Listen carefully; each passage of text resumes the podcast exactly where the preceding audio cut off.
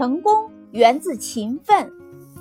美国著名专栏作家乔治的第一份工作是在一个小镇上当老师，薪水十分微薄。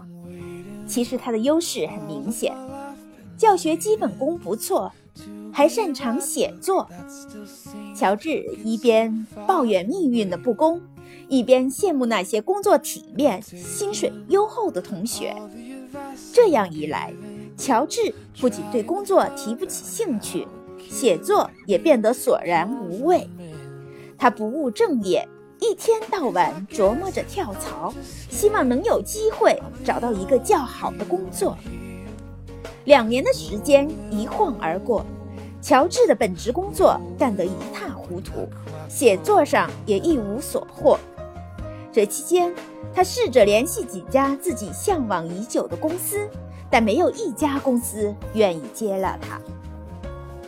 正在乔治心灰意冷的时候，一件平常的小事彻底改变了乔治的生活状态。那天学校开运动会，这在当时精神生活极其贫乏的小镇，无疑是件大事。因为前来观看的人络绎不绝，小小的操场围得水泄不通。乔治来晚了。他站在人群后面，使劲踮起脚，也看不到里面热闹的情景。这时，身旁一位矮小的男孩引起了乔治的注意。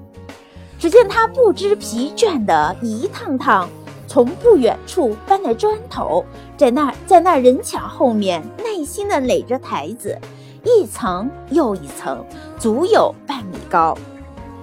乔治不知道他花费了多长时间垒起这个台子，不知道他因此少看了多少精彩的比赛。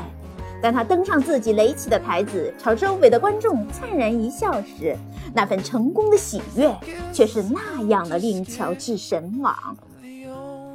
刹那间，乔治的心被震了一下。多么简单的事情啊！要想越过密密的人群，看到精彩的表演，就要比别人站得更高；要想比别人站得更高，就要不怕辛苦的在脚下多垫一些砖头。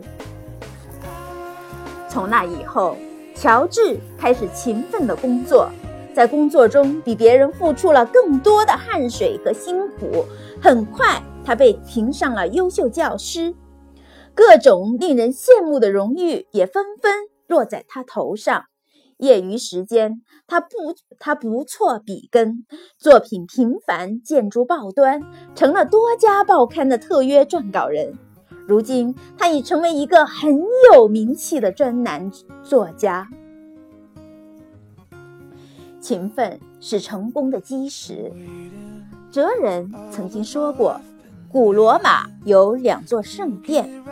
一座是勤奋的圣殿，另一座是荣誉的圣殿。他们在安排座位时有一个秩序，就是必须经过前者，才能达到后者。